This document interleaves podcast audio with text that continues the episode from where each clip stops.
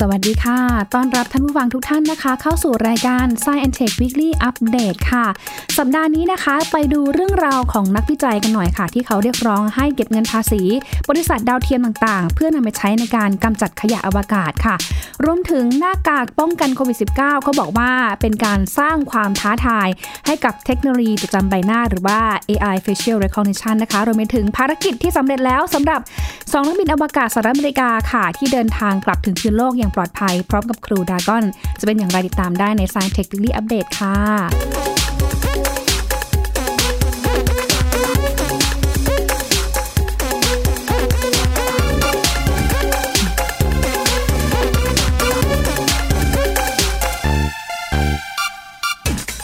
มาพูดถึงในเรื่องของขยะอวกาศนะคะ ที่เขาบอกว่าโครงการต่างๆ โครงสร้างการโคจรในอวกาศต่างๆเนี่ยกำลังทวีความสำคัญมากขึ้นเรื่อยๆ ค่ะ แล้วก็มีหลายโครงการหลายโปรเจกต์ที่ผุดขึ้นมาจากหลาย ๆ ประเทศทั่วโลกนะคะที่มีการปล่อยดาวเทียมต่างๆ ขึ้นมาค่ะรวมไปถึงการปล่อยอากาศยานไปสู่ห้วงอวกาศนะคะ เฉพาะในเรื่องของการสื่อสารทั่วโลกค่ะ แล้วก็เทคโนโลยียุคใหม่นะคะ ที่กำลัง บูมนะคะ แล้วก็มีการส่งดาวเทียมออกไปเนี่ยอย่างต่อเนื่องเลยนะคะ โอ้เป็นชิ้นส่วนที่มากมายมหาศาลค่ะ แต่ทีนี้พอส่งไปแล้วปลดประจำการดาวเทียมเหล่านั้นไปแล้วเนี่ยนะคะ ปรากฏว่ามันก็เป็นปัญหาเหมือนกัน เพราะว่าดาวเทียมบางส่วนนะ ก็ยังคงลอยเต่งแท้งอยู่ในอวกาศ หรือเกิดการชนกัน แล้วก็แตก กระเซ็นกระซ่านนะคะ เป็นเศษต่างๆ มากมาย จนกลายเป็นขยะอวกาศนะคะโอ้ลอยอยู่ทั่วโลก ถ้าท่านผู้ฟังนะคะเสิร์ชคำว่าขยะอวกาศ ดูใน Google นะคะ คลิกเข้าไปดูที่ภาพ เราจะเห็นได้เลยนะคะว่าเหมือนกับมันมี แมงอะไรต่างๆเนี่ยแหละค่ะเป็นเศษอะไรต่างๆที่เป็นแบบเศษโลหะเศษนู่นนี่นั่นนะคะลอยอยู่รอบตัวโลกเราเลยนะคะ ก็ทำให้มีความรู้สึกว่ามันมันค่อนข้างที่จะน่าเป็นห่วงแล้วก็สำหรับปัญหาขยะอวกาศที่เราเจออยู่ในขณะนี้นะคะ เพราะว่านักวิทยาศาสตร์เขาก็มีคำเตือนเหมือนกันค่ะว่า ณตอนนี้ขยะอวกาศที่ลอยอยู่หุ้มตัวโลกของเราเนี่ยนะคะ มันมีการเพิ่มขึ้นอย่างรวดเร็วมากค่ะ เขาบอกว่าถ้าเป็นขยะอวกาศเนี่ยนะคะ มันอาจจะรวมไปถึงชิ้นส่วนของจรวดเก่าๆ ดาวเทียมต่างๆ ที่ไม่สามารถใช้งานได้ค่ะ เครื่องมือที่สูญหายแล้วก็ชิ้นส่วนอะไรต่างๆ รวมถึงซากปรักหักพังต่างๆนะคะ ที่เป็นอันตรายต่ออากาศยาน อวกาศนะคะที่เราส่งขึ้นไปนะคะ หรือแม้แต่ดาวเทียมที่เราส่งขึ้นไปเพื่อใช้ประโยชน์ต่างๆนี่แหละ มันก็อันตรายเหมือนกันนะคะ ตลอดจนสถานีอวกาศที่ มีการทำหน้าที่อยู่ในห้วงอวกาศเนี่ยก็อาจจะได้รับผลกระทบจากเศษซากขยะอวกาศเหล่านั้นแหละค่ะ อาจจะมาทำอันตรายต่อสถานีอวกาศได้นะคะเขาบอกว่ามันเยอะมากเยอะจนกระทั่งไม่รู้กี่ล้านชิ้นนะคะ เพราะว่าบางอย่างเนี่ยที่มันไม่ได้ใช้งานแล้วเนี่ย พอมันชนกันปึ้งใช่ไหมคะมันก็สามารถที่จะแตกเป็นเศษแบบ ตั้งแต่ระดับมิลลิเมตรเรื่อยไปจนถึงระดับแบบหลายเมตรเลยนะคะ อันนี้เขาก็บอกว่าน่าเป็นห่วงเหมือนกัน เพราะว่าในอัตราความเร็วที่ตัวเศษซากขยะอวกาศเหล่านี้ลอยมาเนี่ยมันเร็วมากนะคะ เหมือนกับแบบกระสุนเลยนะ ปุ้งปังปุ้งปังคือถ้าสมมติว่ามันเข้ามาทำอันตรายต่ออากาศยานที่เราส่งไปหรือดาวเทียม หรือสถานีอวกาศเนี่ยนะคะมันอาจจะสร้างความเสียหายเป็นอย่างมากเลยนะคะเพราะว่ามันเร็วจริงนะคะ แบบ แล้วแบบเศษเล็กๆอะค่ะ พุ่งเข้ามาชนปุ้งปังเนี่ยนะคะโอ้โหเสียหายกันเยอะทีเดียวนะคะ ทีนี้มันก็เลยทำให้หลาย ๆ ส่วนหลาย ๆ ภาคหน่วยงานเนี่ยนะคะ พยายามที่จะลดปริมาณขยะอวกาศที่โคจรอยู่รอบโลกของเราค่ะ ซึ่งผู้เชี่ยวชาญบางคนก็แนะนำนะคะว่าเนี่ยแหละ ถ้าจะให้ดีนะ ควรจะเก็บ ค่าธรรมเนียมการใช้วงโคจรในอวกาศ เออ คือส่งขึ้นไปแล้วเนี่ยมันต้องมีการเสียเงินแหละนะ เพื่อเป็นการที่จะรับผิดชอบร่วมกัน แล้วก็ตอนนี้กำลังคุยกันอยู่นะว่า จะมีวิธีการลดขยะอวกาศอย่างไร ก่อนหน้านี้ก็เคยได้ยินข่าวใช่ไหมคะว่าเขาก็จะมีเหมือนเป็นตะข่าย เหมือนเหมือนอวนจับปลาเนี่ยค่ะท่านผู้ฟังคะคือเหมือนตะข่ายเนี่ยลากเลยนะ ลากกวาดเอาขยะอวกาศที่มันลอยอยู่รอบโลกของเรานะคะ หรือไม่นะคะก็จะมีการส่งเทคโนโลยีที่ชื่อว่าฉมวกนะคะฉมวกตัวนี้ก็เหมือนแบบฉมวกจับปลาน่ะนะคะก็คือเหมือนแบบโยนขึ้นไปหรือว่ายิงไปนะคะ เพื่อที่จะแบบจับพวกขยะอวกาศเหล่านั้นเนี่ยกลับลงมาสู่พื้นโลกนะคะ เพื่อที่จะไม่ให้ทำอันตรายต่อ ต่อกาศยานที่เราส่งไปด้วยนะคะ ดีไม่ดีนะ บางครั้งเองเนี่ยมันก็หลายคนก็บอกว่าบางทีเนี่ยมันก็อาจจะแบบหล่นลงมาก็ได้นะคะ แต่ว่าความเป็นไปได้เนี่ยมันน้อยมากเพราะว่ากว่าที่มันจะหล่นลงมา มันก็ผ่านชั้นบรรยากาศของโลกเราเนาะแล้วก็ถูกเผาไหม้จนหมดไปนะคะ แต่ถึงกระนั้นก็ตามก็ถือว่าเป็นเรื่องที่น่ากังวลเป็นอย่างมากเลยทีเดียวค่ะ เพราะว่า หลายๆ ส่วนนะคะ บอกว่ามันควรถึงเวลาแล้วแหละที่จะต้องมาคุยกันอย่างเป็นรูปธรรมนะคะระดับนานาชาติเลยระดับทั่วโลกเลยนะคะ ที่นอกจากจะมีการเก็บค่าธรรมเนียมเนี่ยก็มีนักเศรษฐศาสตร์กลุ่มหนึ่งค่ะ ที่มหาวิทยาลัยโคโลราโดแอดโบเดอร์เนี่ยเสนอให้มีการเก็บค่าธรรมเนียมรายปี หรือภาษีแก่ผู้ประกอบการดาวเทียม ในการใช้เส้นทางโคจรค่ะ ซึ่งเขาบอกว่ามันเป็นการศึกษาของนักเศรษฐศาสตร์ที่ ถูกตีพิมพ์อยู่ในวารสาร National Academy of Science ด้วยนะคะ อย่างคุณแมทธิว เบอร์เกสค่ะ ผู้ช่วยนะคะที่เขียนรายงานการศึกษาฉบับนี้เนี่ยบอกว่าอวกาศเป็นทรัพยากรธรรมชาติ แม้ว่าบริษัทต่างๆ ไม่มีหน้าที่รับผิดชอบค่าใช้จ่ายในการใช้พื้นที่อวกาศ แต่ก็ควรที่จะมีนโยบายที่ให้บริษัทเจ้าของดาวเทียมเหล่านั้น ต้องแชร์ต้นทุนค่าใช้จ่ายในการดำเนินการ ขณะที่อยู่ในอวกาศด้วย ไม่ทางใดก็ทางหนึ่ง เพราะนักวิจัยเขาบอกว่าปัจจุบันนี้นะคะ ไม่มีนโยบายให้กับผู้ให้บริการดาวเทียม รับรองสิทธิ์ในทรัพย์สินในเส้นทางการโคจรที่อยู่เหนือโลกและผู้ประกอบการด้านอื่นๆ เนี่ยก็ไม่ต้องเสียค่าใช้จ่ายที่เกี่ยวข้องกับการทำให้เกิดขยะบนอวกาศด้วยเช่นเดียวกัน ซึ่งเขาบอกว่า สถานการณ์ดังกล่าวเนี่ยทำให้หลายบริษัทต้องรีบส่งดาวเทียมของตัวเองเนี่ยออกสู่วงโคจรของโลกอย่างรวดเร็ว ก่อนที่เส้นทางโคจรในอวกาศเนี่ยจะแออัดเกินไป คุณอาคิวราโอนะคะหัวหน้าการศึกษาในครั้งนี้บอกว่าแนวทางที่ถูกนำมาเสนอมาเนี่ยนะคะ มันเป็นเหมือนกับแนวทางที่ช่วย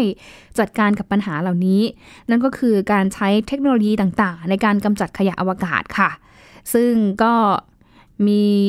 หลายฝ่ายหลายส่วนแล้วค่ะที่ก่อนหน้านี้ก็มีการผลิตคิดค้นขึ้นมาอย่างที่ดิฉันรายงานเข้าไปนะคะ ก็คือเรื่องของการใช้ฉมวกบ้างนะคะเรื่องของการใช้อวนตะข่ายลากเอาขยะอวกาศเหล่านี้ลงมานะคะ แต่ถึงกระนั้นก็ตามค่ะมันก็มีความเห็นเข้ามาเพิ่มเติมนะคะ จากคุณเบอร์เกสเนี่ยที่บอกว่าการกำจัดขยะอวกาศ เป็นนโยบายเพียงให้ผู้ประกอบการเนี่ยได้มีการปล่อยดาวเทียม ออกสู่อวกาศมากขึ้น แต่ว่าส่วนที่สัญญาระหว่างประเทศที่เรียกร้องให้มีการเรียกเก็บค่าธรรมเนียมรายปี หรือภาษี จะช่วยผลักดันให้บริษัทต่างๆเนี่ยคำนึงถึงการปล่อยวัตถุอวกาศกันมากขึ้น คือปล่อยไปแล้ว คุณก็ต้องมีความรับผิดชอบด้วยว่า หลังจากที่ดาวเทียมไม่ได้ใช้งานแล้ว ปลดประจำการแล้วเนี่ยคุณจะจัดการอย่างไรต่อไป เพื่อที่จะไม่ให้มันเนี่ยกลายเป็นขยะอากาศนั่นเองนะคะ ขณะที่ทางฝั่งยุโรปกันบ้างค่ะ ทางหัวหน้าสำนักงานขยะอวกาศ แห่งสำนักงานอวกาศยุโรปนะคะ ESA คุณโฮลเกอร์ครากนะคะก็บอกว่า แนวคิดการเก็บภาษีเนี่ยมันก็น่าสนใจอยู่นะ เพราะว่าตอนนี้เองนะคะสำนักงานของเขาเนี่ยก็กำลังพยายามศึกษาความเป็นไปได้ที่คล้ายคลึงกัน และ ESA เนี่ยกำลังพิจาพิจารณาการรับผิดชอบต้นทุนด้านสิ่งแวดล้อม ในการใช้งานในอวกาศด้วยเช่นเดียวกันนะคะ ก็ถือว่าเป็นเรื่องที่ประเทศมหาอำนาจ หรือประเทศที่เป็นผู้นำทางเทคโนโลยีอวกาศเนี่ยก็เริ่มที่จะหันมาพูดคุยกันอย่างจริงจังแล้วแหละ หลังจากที่ก่อนหน้านี้ก็มีเสียงที่ร้องออกมาเหลือเกินเหลือเกินนะคะว่า มันถึงเวลาแล้วนะต้องช่วยกันกำจัดแล้วเพราะว่าอย่างที่หญิงเคยไปทำข่าวประมาณ2อสปีก่อนนะคะตรงนั้นเนี่ยเขาก็บอกว่าถึงขั้นวิกฤต กับขยะอวกาศแล้วนะ เพราะว่ามันเยอะเหลือเกิน มันเป็นเรื่องที่โอ้ตอนนั้นเขาซีเรียสกันมากเลยว่า เราจะมีการปล่อยดาวเทียมอย่างไร เพื่อที่จะป้องกันไม่ให้มันกลายเป็นขยะ หรือปล่อยจรวดอย่างไร เพื่อที่จะป้องกันไม่ให้มันกลายเป็นขยะ บางคนก็เสนอเทคโนโลยี คือตอนนี้มันก็เริ่มมีแล้วแหละนะคะ อย่างของ SpaceX ของคุณอีลอนมัสที่เริ่มพัฒนาจรวดนะคะที่ใช้ในการปล่อยดาวเทียมนะคะ ปล่อยยานอวกาศต่างๆเนี่ยนะคะ คือ พอปล่อยเสร็จแล้วเนี่ยก็ไม่ได้ทิ้งนะ ก็คือปล่อยเสร็จแล้วเนี่ยก็ถูกบังคับให้กลับมาใช้งานต่อไปในภารกิจต่อไปได้ แล้วก็ถูกบังคับให้มามาตั้งที่ฐานเหมือนเดิมได้ อันนี้ก็เป็นความก้าวหน้าหนึ่ง เพราะว่าปกติแล้วในเวลาที่จรวดเขาจะส่งยานอวกาศต่างๆ ไปเนี่ย ก็จะใช้แล้วทิ้ง ใช้แล้วทิ้ง บางทีก็แบบเหมือนอาถ้าไม่ตกลงมาถูกเผาไหม้จนหมดเนี่ยก็ไปเป็นขยะอวกาศแบบนี้นะคะมันก็เลยทำให้ ณตอนนี้นะคะ เอกชนหลายเจ้าเริ่มที่จะพัฒนาเทคโนโลยีการบังคับจรวด ให้สามารถนำกลับมาใช้ใหม่เพื่อเป็นการหนึ่งแหละก็คือลดต้นทุนสองมีความรับผิดชอบต่อสิ่งแวดล้อมนะคะ แล้วก็สามคือไม่ไปเพิ่มขยะอากาศที่ลอยอยู่ รอบโลกของเราด้วยนะคะ ซึ่งในเรื่องนี้ค่ะทางศาสตราจารย์ด้านกฎหมายอวกาศแห่งมหาวิทยาลัย Northumbria University ในประเทศอังกฤษนะคะ บอกกับทางมูลนิธิ Thomson Reuters Foundation ว่า การดำเนินการด้านภาษีอวกาศเนี่ยอาจจะดูเป็นเรื่องที่ยุ่งยากนะ แต่ว่า เขาก็มองว่าการได้เก็บภาษีอวกาศดังกล่าวเนี่ยอาจจะถูกมองว่าเป็นข้อจำกัดในอวกาศในการใช้อวกาศอย่างเสรีดังที่มีการรับประกันไว้ในส่วนที่สัญญาอวกาศภายนอกปี 2510 ที่ประเทศลงนามเอาไว้กว่า 100 ประเทศนะคะ แล้วก็ว่าด้วยความพยายามในการกำหนดค่าธรรมเนียมในการใช้อวกาศ อาจจะเป็นไปได้อย่างช้าๆค่ะ เนื่องจากว่ามีเรื่องของรายละเอียดมากมายหลายอย่างที่เกี่ยวข้องกับเรื่องนี้ แต่อย่างไรก็ตามเนี่ยก็ถือว่าเป็นเป็นเรื่องที่หลาย ๆ คนพยายามที่จะผลักดันเหมือนกันว่า คนที่จะส่งอะไรขึ้นไปอวกาศเนี่ยต้องเสียภาษีนะอาถึงแม้ว่าทางกฎหมายอวกาศเองเนี่ยก็จะระบุว่าพื้นที่อวกาศ หรือแม้แต่ดาวเคราะห์ดวงจันทร์หรืออะไรต่างๆ สถานที่อื่นๆในนอกโลกนะคะ เป็นพื้นที่ที่ ไม่มีกรรมสิทธิ์ ไม่มีใครสามารถจับจองได้ ไม่มีใครไปอ้างกรรมสิทธิ์พื้นที่นั้นได้นะ ถึงแม้ว่าชาตินั้นเนี่ยจะเป็นคนส่งจะส่งคนขึ้นไปเหยียบบนพื้นผิวของดาวดวงนั้น หรือว่าจะส่งยานอวกาศไปสำรวจแต่ว่าก็ไม่สามารถที่จะครอบครองเป็นเจ้าของได้ เพราะว่าเป็นพื้นที่ที่ทุกคนสามารถที่จะทำการสำรวจได้เว้นเพียงแต่ว่าถ้า ชาตินั้นเนี่ยนะคะส่งยานขึ้นไปส่งคนขึ้นไป แล้วก็ไปเก็บเอาหินวัตถุนั้นเนี่ยมาศึกษาโอเค อันนั้นมันก็เป็นเป็นสมบัติหรือว่าเป็นเป็นวัตถุขององค์กรนั้นๆที่นำมาเพื่อใช้ในการศึกษา แต่ว่าถ้าเป็นการครอบครองพื้นที่การอ้างกรรมสิทธิ์ในอวกาศเนี่ยเขาบอกว่าตรงนี้ทำไม่ได้นะคะ เนื่องจากว่ามันมีสนธิสัญญาที่มีข้อตกลงกันอยู่ว่า แต่ละชาติเนี่ยสามารถที่จะ ไปได้แหละ ไปได้ทุกที่นะคะ ถ้าแบบมีความพร้อมทางด้านเทคโนโลยี หรือว่าพร้อมทางด้านบุคลากรทรัพยากรเนี่ยก็สามารถไปได้ แต่ถึงกระนั้นก็ตามค่ะ ไม่ว่าเราจะส่งอะไรขึ้นไป เราต้อง take responsibility นะคะ ก็คือรับผิดชอบด้วยว่าส่งไปแล้วจะไม่ก่อให้เกิดขยะอวกาศ หรือเป็นปัญหาสำหรับอวกาศในอนาคตในภายหลังได้นะคะ เดี๋ยวช่วงนี้ค่ะ พักกันสักครู่หนึ่งนะคะ ช่วงหน้าจะพาไปดูความท้าทายของเทคโนโลยีจำใบหน้าค่ะ ที่เขาบอกว่าหน้ากากป้องกันโควิด -19 เนี่ยมันก็โอ้โหทำให้เทคโนโลยีนี้เนี่ยทำงานยากขึ้นกว่าเดิมนะคะ แต่ว่ามันจะท้าทายอย่างไร ติดตามได้ใน Science Tech Weekly Update ช่วงต่อไปค่ะ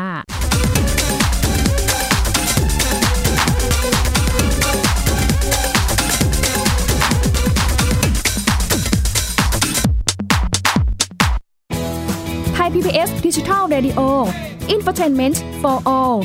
สถานีวิทยุดิจิทัล จากไทย PBS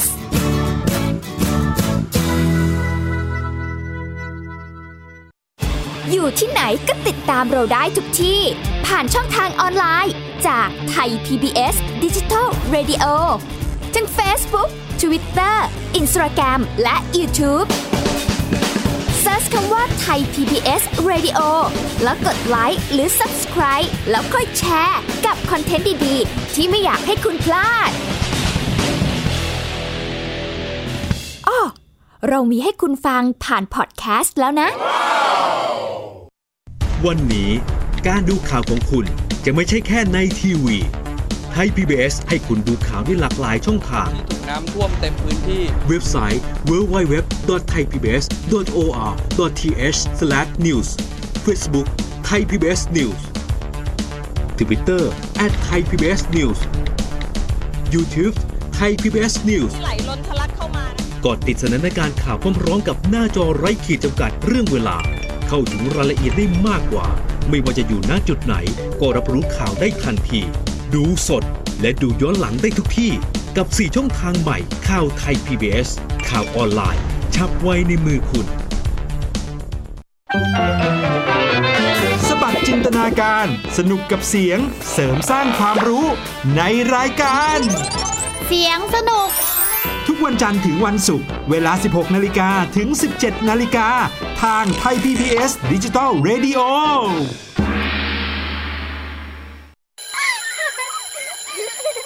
โรง เรียนเลิกแล้ว กลับบ้านพร้อมกับรายการ Kids Hours โดยวัญญาชยโย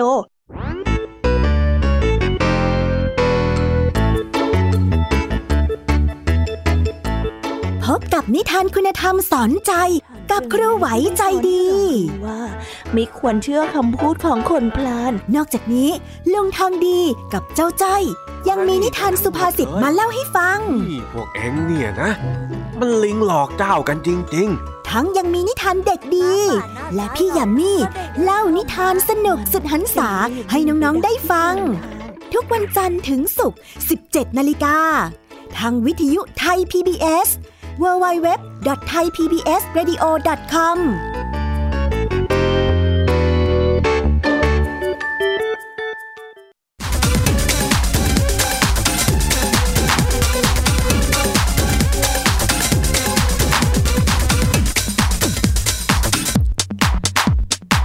ลับเข้าสู่ Science Tech Weekly Update ในช่วงที่ 2 กันนะคะ ก่อนที่เราจะไปดูความท้าทายของเทคโนโลยีจดจำใบหน้าค่ะ พาไปติดตามอีกหนึ่งภารกิจนะคะ ที่ประสบความสำเร็จมาเรียบร้อยตั้งแต่สัปดาห์ที่ผ่านมาค่ะ กับ 2 นักบินอวกาศสหรัฐนะคะ เดินทางกลับสู่พื้นโลกอย่างปลอดภัย พร้อมกับ Dragon Crew นะคะ ก็ถือว่าเป็นการนำแคปซูลบรรทุกนักบิน Dragon Crew ค่ะนำนักบินของ นาซานะคะ แล้วก็เป็นการร่วมมือกันระหว่างนาซากับ SpaceX ของ Elon Musk ค่ะนำนักบินสองท่านนะคะ ก็คือคุณดักลาสเฮอร์ลีย์และก็คุณโรเบิร์ตเบนเคน สองนักบินอวกาศสหรัฐอเมริกาค่ะ เดินทางกลับสู่พื้นโลกได้อย่างปลอดภัยนะคะ โดยตัวแคปซูลก็ไปลงจอดในอ่าวเม็กซิโก นอกชายฝั่งในรัฐฟลอริดา ในช่วงวันในช่วงบ่ายของวันที่ 2 สิงหาคมที่ผ่านมาตามเวลาของสหรัฐอเมริกานะคะ ก็จะเห็นภาพก็คือแบบค่อยๆ มีร่มชูชีพนะคะ ค่อยๆแบบว่าปล่อยนะคะแคปซูลเนี่ยลอยลงมานะคะ แล้วก็ไปจอดอยู่ที่มหาสมุทรนั่นเองนะคะ ซึ่งเขาบอกว่าการกลับสู่ พื้นโลกของนักบินอวกาศทั้งสองคนเนี่ยก็ถือว่าเป็นความสำเร็จของสหรัฐนะ ในการส่งคนไปปฏิบัติภารกิจในห้วงอวกาศด้วยตัวเองเป็นครั้งแรก ในรอบเกือบหนึ่งทศวรรษ หลังจากที่อเมริกาค่ะ ยุติการใช้งานยานขนส่งอวกาศแอตแลนติสไป ตั้งแต่ปี 2011 แล้วก็ต้องใช้ยานโซยุสของรัสเซียในการขนส่งนักบินอวกาศขึ้นไปสถานีอวกาศนานาชาติแทนนะคะ ซึ่งภารกิจการเดินทางสู่สถานีอวกาศนานาชาติในครั้งนี้ค่ะ ชื่อว่าภารกิจ Demo 2 โดยมีการปล่อยจรวด Falcon 9 ของ SpaceX ของคุณอีลอนมัสนะคะ ก็ถูกใช้นำไปส่ง ยานดราก้อนนะคะ ที่ถูกปล่อยจากศูนย์ปล่อยอวกาศเคนเนดีในรัฐฟลอริดา ก็นำทั้งสองท่านนี้แหละค่ะ ออกเดินทางจากพื้นโลกนะคะ สู่อากาศไปตั้งแต่วันที่ 30 พฤษภาคม ตามเวลาของสหรัฐด้วยนะคะ เขาบอกว่าเฮลี่แล้วก็เบนเคนค่ะ นับเป็นนักบินอวกาศสองคนแรกของสหรัฐที่กลับสู่โลกด้วยการจอดยานบรรทุกนักบินอวกาศน้ำหนักนะคะที่มีน้ำหนัก เยอะนะคะ แล้วก็ไปจอดอยู่ในมหาสมุทรเนี่ยในรอบ 45 ปี ต่อจากยานบรรทุกนักบินที่เป็นส่วนหนึ่งของโครงการอพอลโล ที่เคยลงจอดในมหาสมุทรแปซิฟิก หลังจากที่เดินทางไปพบกับยานโซยุสของรัสเซียในอวกาศ ในปี 1975 โอ้โห นานมากทีเดียวนะคะ เขาบอกว่านักบินอวกาศทั้งสองคนค่ะ พร้อมด้วยยานดราก้อนเนี่ยนะคะ ไปจอดกลางทะเลที่อ่าวเม็กซิโกเนี่ยช่วงเวลาประมาณ 14นาฬิกา48 นาทีของวันที่ 2 สิงหาคม ตามเวลาอเมริกา หรือว่าช่วงเวลาประมาณตีหนึ่ง48 นาทีตามเวลาของไทยในวันที่ 3 สิงหาคมด้วยนะคะ ทีมงานภาคพื้นของ NASA แล้วก็ SpaceX ค่ะ มีการเตรียมการอย่างดีเลย เพื่อที่จะต้อนรับการกลับสู่โลกของนักบินอวกาศ แล้วก็ Dragon Crew ค่ะ โดยมีกองเรือเข้าไปเก็บกู้ประจำการอยู่ห่างจากชายฝั่งในเมือง เพนซาโคลาแล้วก็ปานามาซิตี้ทางฝั่งตะวันตกของฟลอริดานะคะ แล้วก็จะมีเจ้าหน้าที่ตรวจสอบสภาพอากาศ แล้วก็ประเมินถึงคลื่นลมอย่างใกล้ชิดค่ะ ก่อนที่จะส่งสัญญาณให้สองนักบินอวกาศนะคะนำยานดราก้อนกลับสู่พื้นโลกนะคะ เขาบอกว่าในช่วงที่ลงจอดเนี่ยนะคะ ทั้งสองคนเลือกจุดที่ปลอดภัยนะคะ จากพายุเฮอริเคนอิซาอิอัสนะคะ ที่กำลังเคลื่อนตัวมุ่งหน้าไปทางชายฝั่งด้านตะวันตกของรัฐฟลอริดาด้วยโอ้โหถือว่าเป็นการลงจอดที่แบบท้าทายมากๆเลยนะคะ แล้วก็เป็นงานที่ค่อนข้างละเอียดอ่อนอาศัยความร่วมมือจากหลายฝ่ายแล้วค่ะ ประเมินทั้งในเรื่องของสภาพอากาศคลื่นลมหรือแม้แต่ น้ำทะเลด้วยนะคะ ว่ามันเหมาะในการลงจอดในช่วงเวลาไหนจุดไหนกันบ้างนะคะ ทีนี้พอประเมินแล้วว่ามันปลอดภัยนะคะ ก็จะมีเจ้าหน้าที่จากโลกของเราเนี่ยแหละค่ะ ส่งสัญญาณขึ้นไปบอกสองนักบินนะว่าต้องลงจอดในช่วงเวลานี้ตรงนี้นะนะคะ แล้วก็พอได้สัญญาณปุ๊บนักบินทั้งสองคนค่ะ ก็มีการติดเครื่องยนต์ขับดันนะคะ เพื่อออกจากวงโคจรค่ะ จากนั้นยานดราก้อนก็มีการเคลื่อนที่ด้วยความเร็วสูงหลายกิโลเมตรต่อวินาที แล้วก็เผชิญกับความร้อนถึง 2,000 องศาเซลเซียส โอ้ my gosh นะคะคือแบบร้อนมาก ก็คือทั้งเร็วแล้วก็ต้องผ่านความร้อนค่ะ ในช่วงที่มีการผ่านชั้นบรรยากาศนะคะ แล้วก็สุดท้ายมาตกลงจุดที่กำหนดเอาไว้นะคะ พอใกล้จะถึง มหาสมุทรหรือว่าใกล้จะถึงพื้นโลกนะคะ ก็จะมีร่มชูชีพ 2 ชุดค่ะ ถูกปล่อยออกมาเพื่อชะลอความเร็ว ชุดแรกนะคะ เป็นชูชีพเล็กที่จะปล่อยออกมาขณะที่ยานเนี่ยอยู่ที่ความสูง 5,500 เมตร แล้วก็เคลื่อนที่ด้วยความเร็ว 560 กิโลเมตร ต่อชั่วโมงค่ะ แล้วก็ชูชีพชุดที่ 2 ก็คือจะกางออกในที่ระดับความสูงประมาณ 1,800 เมตร เพื่อช่วยให้ยานลงจอดในทะเลเนี่ยได้อย่างนุ่มนวลคือชะลอความเร็ว เข้ามาอีกระดับหนึ่งด้วยนะคะ เพื่อที่จะไม่ให้มันเกิดการกระแทก แล้วก็อาจจะทำให้บาดเจ็บได้ค่ะ ซึ่งก็บอกว่าตลอดเวลาที่นักบินสองคนเนี่ยนะคะ อยู่ที่สถานีอวกาศนานาชาตินะคะ ก็มีการทำงานนะคะ หลายอย่างเลยที่ได้ข้อมูลนะคะ ส่งมาให้กับคนบนโลกนะคะ ก็ไปศึกษาต่อไปนะคะ แล้วก็บอกว่าเทคโนโลยีในการส่งนมนุษย์อวกาศขึ้นไปในรอบนี้ก็นำไปสู่เรื่องของ การประยุกต์นะคะ เอาพวกเนี่ยแหละค่ะ จากเทคโนโลยีต่างๆนะคะมาประยุกต์ใช้กับเทคโนโลยีบนโลกของเรา เพื่อที่จะนำมาพัฒนาเป็นนวัตกรรม หรือว่าเป็นวิวัฒนาการต่างๆ เอามาใช้งานได้สะดวกสบายมากยิ่งขึ้นค่ะ แล้วก็เดี๋ยวในอนาคตนะคะ ก็จะมีการส่งนักบินอวกาศ 4 คน ไปกับยานอวกาศของ SpaceX อีกครั้งนะคะ ในช่วงประมาณ เร็วๆนี้นะคะ เดี๋ยวก็น่าจะได้ข่าวกันนะคะ ถ้า NASA แล้วก็ SpaceX มีความเคลื่อนไหว เราก็จะนำมารายงานกับ Science Tech Weekly Update กันด้วยนะคะ และปิดท้ายกันด้วยเรื่องของหน้ากากป้องกันโควิด -19 เขาบอกว่าเป็นอีกหนึ่งเรื่องโจทย์ใหญ่เลยนะคะ ที่ไปท้าทายให้กับ เทคโนโลยีจดจำใบหน้าที่ทำงานได้ยากขึ้นค่ะนะคะบอกว่าในช่วงนี้เองนะคะ ระบบจดจำใบหน้าหรือว่า facial recognition technology นะคะ ก็ทำให้มีการทำงานอย่างหนักหน่วงนะคะ เนื่องจากว่ามีการใช้หน้ากากเนี่ยนะคะปิดหน้าเพื่อป้องกันโควิด -19 ทีนี้เขาบอกว่าหลังจากที่มีการใช้หน้ากากนะ มันก็เลยทำให้ตัวเทคโนโลยีตัวนี้นะคะทำงานพลาดขึ้นนะคะประมาณ 5-50%เลยนะคะ อย่างสถาบันเทคโนโลยีแห่งชาติของสหรัฐหรือว่า NIST ค่ะ บอกว่าตอนนี้มีการจัดลำดับความแม่นยำของระบบจดจำใบหน้า แล้วก็เทคโนโลยีอื่นๆด้วยนะคะ อย่างสำนักข่าว CNN The Work นะคะ รายงานว่า ตรงนี้ค่ะ ทางมหาวิทยาลัยมีการทดลองอัลกอริทึมจดจำใบหน้าทั้งหมด 89 ระบบ แล้วก็ทดลองกับรูปคนกว่า 6 ล้านรูปนะคะ ซึ่ง